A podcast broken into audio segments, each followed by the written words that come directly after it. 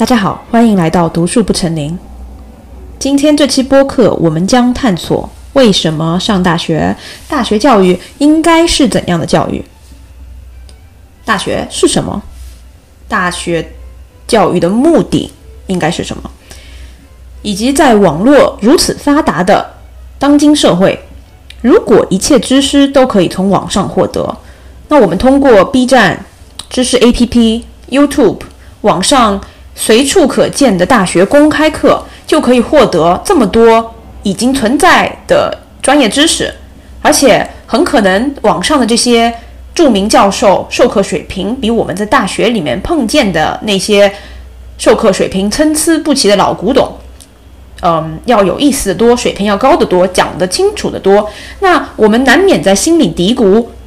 我干嘛要浪费这么多时间和金钱去上大学呢？之所以想要谈论这一期内容，就是因为我觉得我们这一代年轻人普遍对于大学的意义是什么，并不再非常清楚。一方面是因为现代社会对于学位的要求越来越高，大学学历几乎成为了获得任何一份普通入门白领工作必不可少的敲门砖。这种社会现象使得我们越来越将大学教育。视作一种理所当然的必经之路，跟这种理所当然相伴的是，反而是一种迷茫和遗忘大学教育对于大学教育真正意义的思考。我们不再质疑大学教育大学的存在是否有意义，因为文凭对我们来说拥有绝对的意义，文凭对于我们的存活、能否找到工作来说有绝对的意义。另外一方面，在通往大学的途中，嗯，在大学之前的这些教育过程中，初中、高中过程中，我们只是模模糊糊的知道，经历了这么痛苦的学习、高考、残酷的选拔，它的目的是为了到达大学。那到达之后呢？Then what？这是在我们我国年轻人中非常普遍的现象，就是很多人到了大学之后，反而变得极端迷茫。紧绷了十八年的神经在一刹那间放松了，因为目的已经完成了，终点已经到达了。我们现在在讲教育的时候，高考就是一直以来都是被当做一个终点来谈论的。那在某种意义上来说，它当然是一个终点，但是这种将高考视为终点的教育理论没有办法回答这个问题，没有办法回答大学是什么，大学在什么意义上是一种起点。那如果高考是终点的话，大学又为什么要存在呢？我觉得这也是为什么我们看到这么多大学生迷茫懒散，明明高中非常优秀，大学开始挂科，在寝室里开始放纵，啊，在呃，要么开始在社会里就直接开始找工作了，在社会里实现自我价值。我们的一整个教育体系好像从来都没有告诉过学生要如何在大学校园里实现自我价值。在上学以前，我们所处在的这个教育体系，也就是高中和家庭教育中，它只是教会了，它只是在不停的告诉我们要上大学，要如何上大学，但是它没有很少会去谈及为什么要上大学，或者说大学校园究竟是在何种意义上是一个实现我们自我价值的场景啊？如果在高考前啊，我觉得我们想要去跟嗯，去思考这个问题，或者是公开的探讨这个问题，最有可能的结果就是会被高中班主任和爸妈扇两个大耳刮子，叫我们不要把心思乱放，先考上好大学再说，先到了那儿再说，再去思考这个问题。嗯，但是又有多少人真的从这大学生活开始之后会去思考我为什么在这儿这个问题呢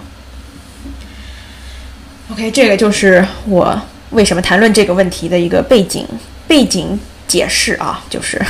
就是中国大学生真的知道大学教育的意义在哪儿吗？当然，我觉得美国大学生也不怎么知道了。呃，因为我没有经历过国内的大学教育，我甚至没有经历过国内的高中教育，所以这一期播客我不会批判或者是剖析中国大学的现状。说句实话，对于中国大学现状，我的了解仅仅只是来自于我身边在国内读本科的博士同学。嗯，我们系里有三位中国人，一个呃呃在都是在我们系读博的中国人，他们都是我的好朋友。他们一个是在北大读的本科，一个是在清华读的本科，另外一个是在人大读的本科。所以说我了解到的国内大学生活是非常偏颇的。嗯，非常惭愧的说一句，我甚至不知道二幺幺和九八五哪一个排名是更厉害的。嗯，就是我在常识上是无知到，嗯，有点荒诞的情况。但是有时候我会收到这样子的评论，就是有一些大学生告诉我。啊，给我留言啊！他说：“哎，我大学一开始的时候就开始疫情封控，我就开始待在家里，或者是在寝室里面上网课。一眨眼，三年过去了，我已经大四了。这个口罩封控一结束，我的大学生涯就结束了。啊，我自己的表妹也是这样，她也是一个零零后，在这这些在疫情时代成长的年轻人，他们绝大多数的大学生活，甚是没有任何校园生活的。”那校园生活这种共享空间、公共空间，对于大学生来说有意义吗？在风控下的三年，他们缺失的究竟是怎样的成长和怎样的教育？因为疫情的原因，我们有整整一代的年轻人，就是差不多零零后那一代，他们的一整个大学生活都是被迫在线上度过的。他们究竟失去了什么？如果我们对于大学本身，有什么意义？这个问题都不清楚的话，那我们也不会清楚为什么线上教育，或者说为什么我们不把所有学生都关在一个小单间里面，嗯，然后用电脑给他们传输一些呃直播一些知识呢？为什么社交很重要呢？对于年轻人的心理状态、成熟、自我认知，这种线上教育造成了怎么怎样的损害？这也是我要想要想要讨论的这一期的话题。OK，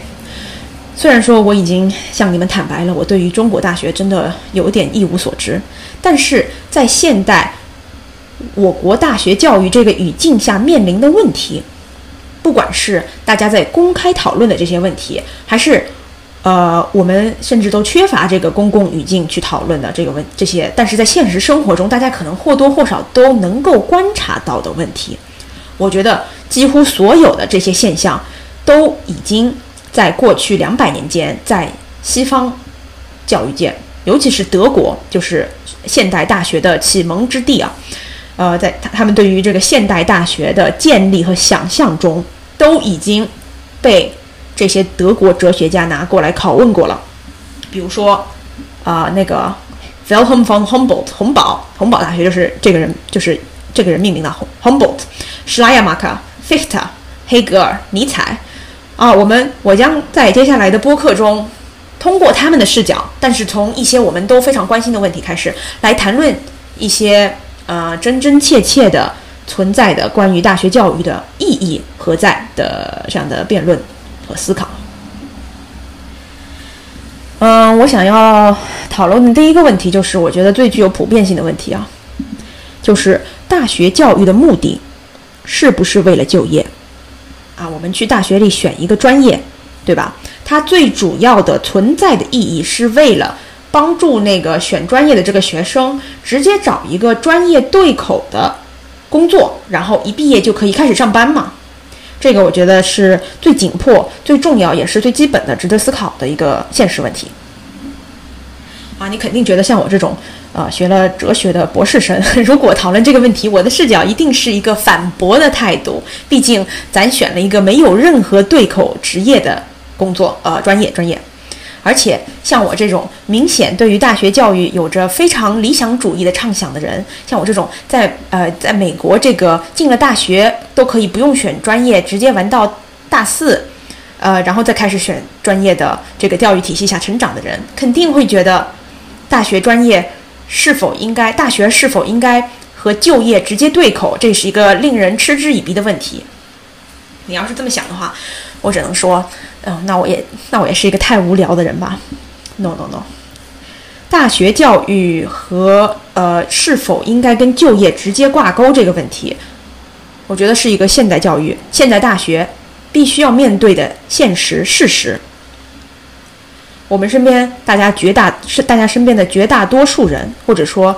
越来越多的人，对于他们来说，上大学的目的就是为了找工作，就是为了找一个好工作。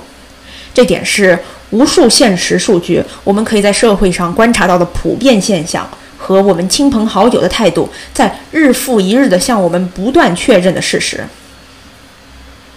那大家有没有想过，为什么？大家有没有想过，嗯，为什么大学教育要开始跟就业挂钩呢？这个现象是因为什么历史原因带来的？这个问题可能听起来基础到你都想都不用想，但是你知道谁想过这个问题吗？尼采想过这个问题。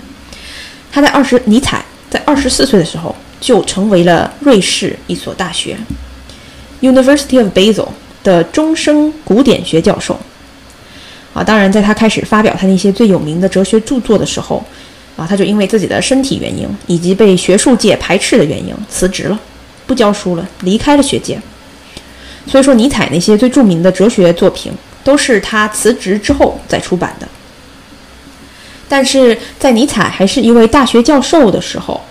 他在这个瑞士大学啊工作了三四年，就差不多一个年轻教授吧。他在那时候，他那个时候，哎。天哪，跟我岁数差不多，就二十六七、二十六七岁的时候，他搞了一个公开的讲座。这个讲座的，但人家已经是一个终身教授了，跟我跟我完全不一样。他搞了一个公开的讲座，这个讲座的主题呢，就是叫做《论我们教育机构的未来》。这个讲座是面对大众的，不是面对大学生的，是面对这个瑞士 Basel 这个城市里的所有的居民。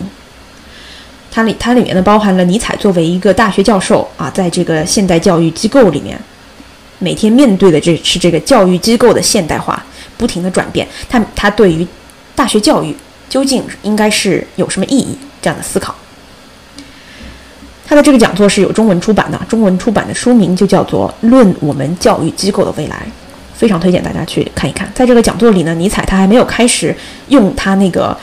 哲学著作里面一贯的那个口吻，他那个口吻是完全不一样的。他听起来就有点像是一个相对正常的学者，而不是一个充满了诗意、跳跃性、哲学性思维的这样的一个哲学家。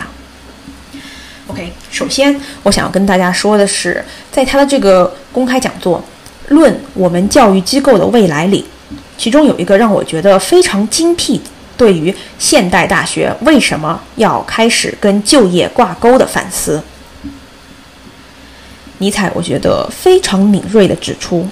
当今大学面对两种主导趋势，这两种主导趋势在表面上是相反的，但是在效果上是同样、同样具有破坏性的，并且这两种看似在表面上相反的趋势，最终在结果上汇集、汇聚到了一起。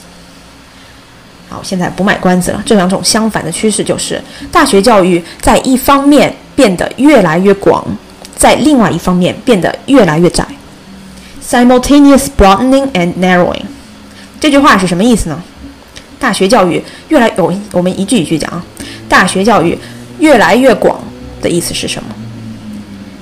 这个是尼采他对于他们当时这个德国社会的观察，十九世纪德国社会的观察。但是这个观察，我觉得完全可以利用在二十一世纪过去四十年的中国，就是教育，在它所覆盖的社会层面上，在不断的扩展和传播。曾经我们觉得大学教育是仅仅和这个社会很小一撮人适合这个社会很小一撮人的教育模式，但是现在啊，就是尼采的现在。开始有越来越多的来自社会上的声音，来呼吁社会的覆盖面要在最大的可能性上进行扩展。扩展。这种呼声是从哪儿来的呢？尼采说，是因为扩张 （expansion） 和 growth 是当今被所有人推崇的国家经济教条。在这种经济增长理念的驱动下。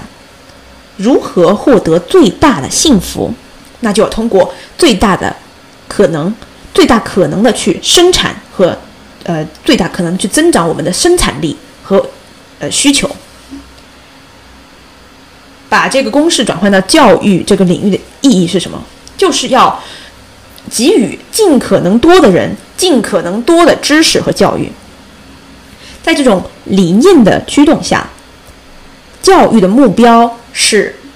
要帮助你获得最高可能的收入。从这个角度来看，教育的本质就意味着你可以获得，嗯，最新的洞察力，以此来获得最新的知识，呃，然后这一切通往的目的就是最容易赚钱的方式。教育赋予了尽可能多的人用尽可能多的渠道去做生意的方式。在这种思维模模式下，教育的意义是培养越来越多能够像货币一样在社会中流通的人。这种流通的货币越多，整个国家就越幸福。这就是那些呼吁现代大学的覆盖面要变得越来越广的这些人，他的目的就是要让每一个人都可以获得最新的消息，每一个人都可以将这些最新的消息。和他获得的能力转换成尽可能多的幸福，那这个幸福是通过什么来呃衡量的呢？这个幸福是通过收入来衡量的，这个幸福是可以通过收入来体现的。跟这个观念紧紧相伴的是什么样的思维盲呃方式呢？尼采说啊，就是效率，效率。我们要我们最好能够通过最快的教育，以便于我们可以用最快的速度开始赚钱。同时，我们想要获得最彻底的教育、最新的教育，我们要学最新的知识，以便于我们可以赚最多的钱、最快的钱。一整个文化和教育产业在这种思路下，只有在服务于赚钱的事业的时候才会被容忍。这句话不是我说的，都是尼采说的。他在那个公公共讲座里面说的。他在那公共讲座里面还说了啥呢？他还说，嗯，这个教育覆盖面。越来越广，它带来的必然后果是什么？尼采说，尼采说，它带来的必然后果就是在某一个特殊时刻，持有这些观念的人，这种普及教育思维的观念的群众，他可能就会想，直接跨过教育，直接开始赚钱。这种对教育的普及，带来的是对教育的削弱。我想要再次阐述这个观点，不是我对于。呃，中国现象的观察，我刚才讲的是尼采在一八七二年的呃那个那个瑞士啊，Basel University of Basel，呃，对于当时那个德语区的这个大教育的普遍的批评。那但是我们想一想，我们身边有没有人在鼓吹？哎，大学教育没用了，我们可以直接不上大学去搞直播赚快钱。不用上课了，我们可以翘课去做网店，这样反而是最好的，呃，达成这个上大学目的的方式啊。如果大学目的就是为了赚钱，是吧？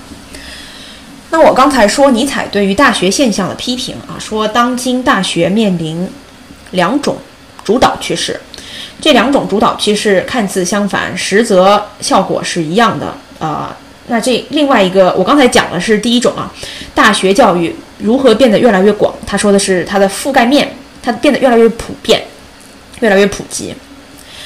那大学教育，大学教育又是在哪一个层面变得越来越狭窄呢？如果说尼采对于大学教育变得越来越普遍这个现象，是来描述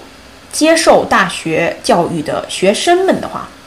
那他对于大学教育变得越来越狭窄这个现象，是用来描绘，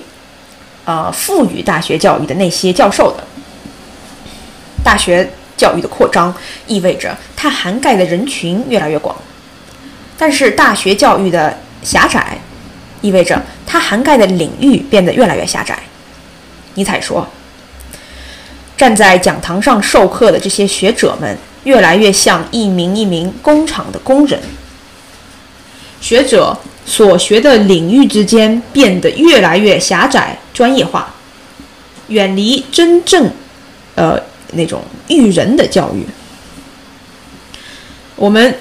呃，回头去看一看，真的有几个在上专业课的大学教授，可以在自己的专业领域之外，让我们感到，哇，他真的可以给予我智慧。真的有多少个大学教授可以给你这种感觉？我觉得很少啊。在大学校园里，拥有学术抱负的每一个教授，不会致力于智慧，他们会致力于最狭窄的专业子领域，对于其他一切尽可能完全的漠不关心。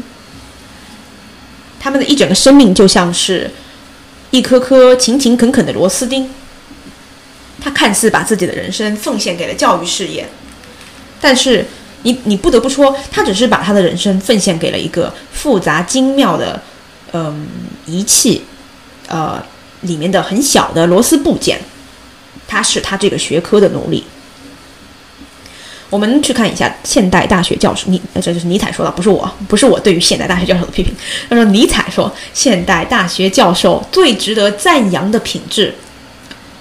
是他们是否像一个勤奋的劳工一样，对于他所在的那个子领域最狭窄的部分的每一个最新细节都进行着勤奋的关注。这些学者就好像是重度近视。者一样，他们每天戴着厚厚的眼镜，在他们自己的领域里面，深深的、勤奋的耕耘着。但是，你一旦让他们摘掉他们的眼镜，像一个普通人一样打量彼此，或者是跟来自其他领域的学者一起谈论具有普适性的、大家都关心的话题，他们目之可及之处只剩下一片模糊，没有真正的洞察力、观察力、敏锐度和对于。人生本身的感知，他们的视线是非常狭窄的，变得越来越狭窄了。所以说，尼采早在一八七几年的时候就已经批评过当时德语大学，就是大家知道瑞士也是一个德语区嘛，这种德国大学的趋势，就是一方面教育在社会层面的扩张和教育在学术层面的狭窄。这是看似两股朝着不同方向运作的力量，但是尼采说，他们最终的结果都是一样的。是什么结果呢？就是会让大家忘记大学教育的意义和初衷。大学教育它的价值会变得越来越模糊。首先，这两个这两股力量会让大家觉得大学教育的意义就会被认为是为了就业、为了赚钱，然后。然后他并不会在这里停止啊！我觉得这个是尼采的批评中非常重要的一点，就是他说，当你觉得大学的意义就是为了就业的时候，你不会，你的你的想法不会停在这儿，你你会这个想法会渐渐的让你觉得大学就没有意义了。如果你的目的只是就业和赚钱的话，大学不是一个最好的途径啊！直接去赚钱才是赚钱最最好的途径。所以说，大学教育的扩张和大学教育的狭窄。这两股力量带来都是同一个后果，那就是对于大学教育本身的破坏。嗯，在播客的后半段，我们打住尼采。我想要跟大家说一说我对于尼采的看法。我一直都觉得，尼采在对于现代问题的批评上，几乎是所有十八九、二十世纪哲学家中最犀利的一个。但是他对于他提出的这些问题的解决上，或者说他提出的这个解决方案，一直都不是最可行的。在大学教育这个问题上，他刚才提出的这两个主导趋势，也就是大学的普遍化和大学的狭窄化，无疑是一个极端敏锐的观察。但是你要是真的去读完他的一整本讲座，论我们大学教育机构的未来啊，尼采在抨击的一个什么现象呢？他在抨击的是，呃，他说啊，国家希望教育体系培养出平庸之辈，而不是那些可能引发精神革命的天才。那尼采想要啥呢？他觉得啊，现代我国不需要平庸之辈，不需要教育出更多平庸的普通人，我们需要能够引发精神革命的天才。尼采就一直都有一种他在后来的哲学中也是，就是有一种对于人民大众的嗤之以鼻的态度，对于普通人嗤之以鼻的态度。我跟大家说，我觉得我本人对于尼采的态度就是，我觉得他是一个非常伟大的批评家。我们通过阅读尼采，可以获得大概是现代哲学中对于所有啊这个我们现代人面对的问题最犀利、最敏锐的观察和批评。但是，我觉得他是一个，他不是一个很好的问题解决者。尼采，嗯，我觉得他对于普通人、平庸之辈缺乏一种尊重和关怀。他想要获得更多的是可以跟他在他那个精神层面交流的朋友。他想要培养更多的天才。这就是为什么，嗯，退一步来观察社会现象。这就是为什么我们可以看到很多沉迷于尼采的小青年，他可能会出现有一点这种反社会、这种桀骜不驯的品质。我觉得跟尼采本人对于普通人不耐烦有一定的关联。嗯，但是那些个沉迷于尼采的小青年，他们跟尼采的区别在哪里呢？他们自己其实也是普通人，他们不是尼采，他们不是可以引发精神革命的天才。这就导致读完尼采之后有一个非常危险的倾向啊，就是你一个普通人可能会以为自己是那个引发精神革命的天才，然后你就变得有点反社会了。但是我觉得这样反而是最愚蠢的，因为你反而错过了我觉得尼采哲学里面对于现代。人最有价值的那一个部分，就是对于现代社会的反思和批评。我们可以接受他的批评，然后不接受他的这个解决方案。他的解决方案跟我没什么帮助。尼采的好朋友啊，伟大的历史学家雅各布·布克尔特，雅各布·布克哈特，当年也坐在尼采的这个讲座里，他也去听了那个讲座，他也提出了跟我差不多的一个批评吧。他指出，尼采这一整个讲座提出了正确的问题，但是并没有提出解决他所揭示的这个问题的可行途径。尼采在那个时候已经对于真正的大学教育感到绝望了。他想要的，他自己想要那个教育呢，却又不是，呃呃，这种普世教育的模范。我觉得这个 b o o k a r t 呃的态度跟我的态度差不多，我觉得我们可能都觉得他尼采想要那个教育模式不是真正的大学教育模式，他可能有点想要那种就是查拉图斯特拉跟他那个追寻者那一群什么兄弟会之间这种朋友的那种关系啊，高歌着畅谈着哲学话题，这不是一个大学教育。那真正的大学教育是怎么样呢？我们我觉得我们得把时间往前倒。呃，五十年，嗯，是不是五十年？嗯，差不多五十年吧，五七八十年，啊，这是我个人的真实想法。我觉得现代哲学界，尼采是提出问题一个最尖锐的人之一啊。但是呢，能够回答尼采这个问题的这些批评的人，他不是尼采的后者，反而是尼采的前者啊。这个人就是黑格尔。在黑格尔生活那个年代，差不多就是十九世纪上半段吧，就是我们想到他那个他那个时代，碰巧是。啊，现代大学这个概念开始出现在德国的这个年代，那，我们就是开始现代大学逐渐开始在德国被创立起来。像我们现在知道那个那些柏林大学的创始者就是洪堡，Wilhelm von Humboldt，还有一个当时非常著名的神学家施拉亚马克，黑格尔的同事，在呃柏林大学同事，还有 Fichte，这些人在黑格尔同时代的都是非常伟大的德国教育家。他们在黑格尔那个年代，就是在普鲁士帝国开始创建各种各样的现代学术机构。其中呢，呃，洪堡还有尼塔嘛，就是黑格尔的呃老板吧，算是当时就是在德国教育中是非常有影响力的官员。他们创建了一整套标准化的公共教育系统，从基础学校到中等教育，还创办了柏林大学，推行了国家考试的标准化。以及在教育部门内设置了这种国家教科书，以及如何监督设计课程的体系。这些当时在呃这个时候应该是在就是一八一零年左右。这个时候在当时一整个全世界范围内都是闻所未闻的。那最重要的呢是洪堡当时就是 Wilhelm von Humboldt 这个人当时推崇的大学教育理念，就是大学教育当然。应该包含职业培训，但是不应该仅仅是职业培训。在他一封给普鲁士国王的第呃普鲁士国王的信中，他写道：“嗯，Of course，有一些知识是有普世价值的，大学教育应该培养，呃，但是呢，大学教育应该培养这种所有公民都不能缺少的思维和品格。我们的普鲁士百姓不可能。”仅仅只是一个优秀的工匠、优秀的商人、优秀的士兵，无论从事何种职业，普鲁士百姓都应该是文明的人和正直的人。那这个基础是在哪里奠定的呢？这个基础就是啊，洪堡说，应该是在大学里面奠定的，因为职业技能是很容易获得的，一个人可以轻松的从一个职业转到另一个职业。大学不应该是劳动市场的普鲁士。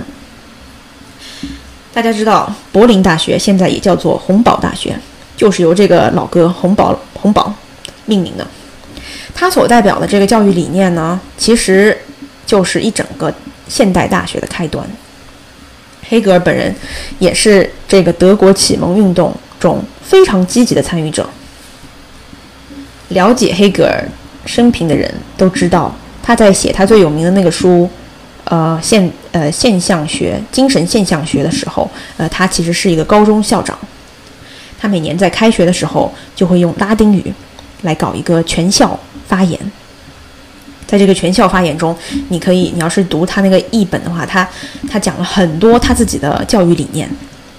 其中有有很多理念就是跟洪堡还有尼塔嘛这些人从事的这种呃这种德国新人文主义呃教育理念是不谋而合的。哦，不对，说不谋而合其实有点不合适，因为确实是有谋而合的，因为呃黑格尔当时是这些人的下属啊。这些人都是德国启蒙主义运动中的积极参与者，但是在某种程度上来说呢，黑格尔对于教育的理念，其实对于其实比他的这个老板更极端、更理想化。作为一个高中校长，他曾经在一九零八年开学典礼的时候说过：“呃，一个接受过教育的人，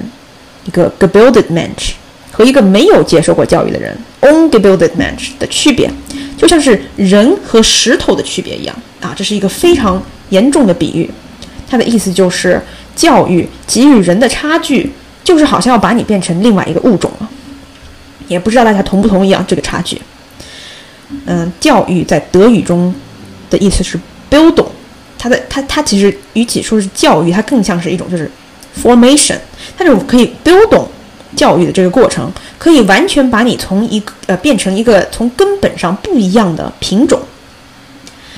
那教育的目的是什么呢？黑格尔校长曾经说过，他觉得现代大学教育最重要的一个目的就是，它可以给予小孩儿一种社会性。啊，熟悉黑格尔哲学的人都会知道，这个社会性是他自己本人后来哲学中也非常重要的一个部分。但是这个咱们不说，就是他在阐述关于教育的意义的时候呢，他就是说，他觉得人不是生下来就可以在社会中活得如鱼得水的，你不能直接把一个小孩儿作为一个独立的个体抛到社会里，然后就指望他可以适应现代复杂的现代社会所带来的一切挑战，获得他作为一个现代人。应该获得的来自他人的认可，这个认可不是学历的认可，而是你作为一个社会人的认可。教育就是横亘在人作为出生一出生那个单独的个体和人作为一个成熟的社会人之间一个必不可少的过渡带。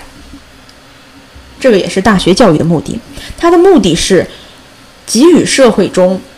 每一个要成为。公民的人足够多的品质，社会性、社会性的品质，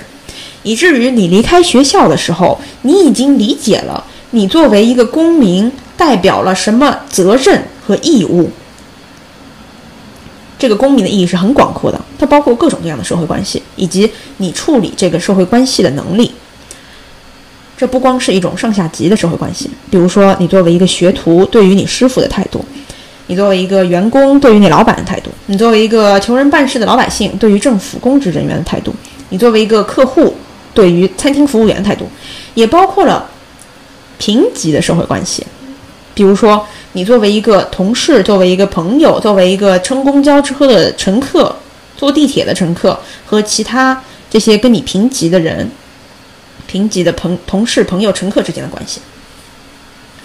这种。参与现代社会的社会性，在黑格尔校长的理念里，你是需要一定的知识、思考，你才可以胜任你对于这些社会关系的处理。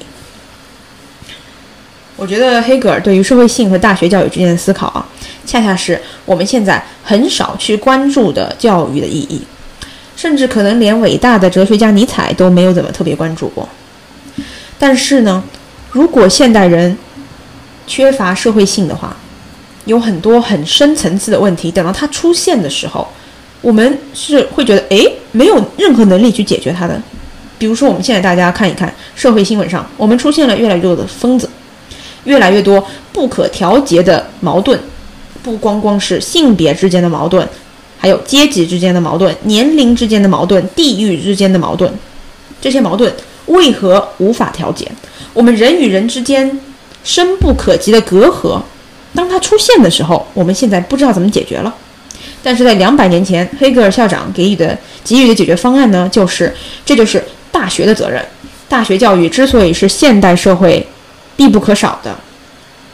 不是因为我们找工作就一定要上大学，而是因为现代社会需要真正的公民。OK，今天讲到这里，下次再见，拜拜。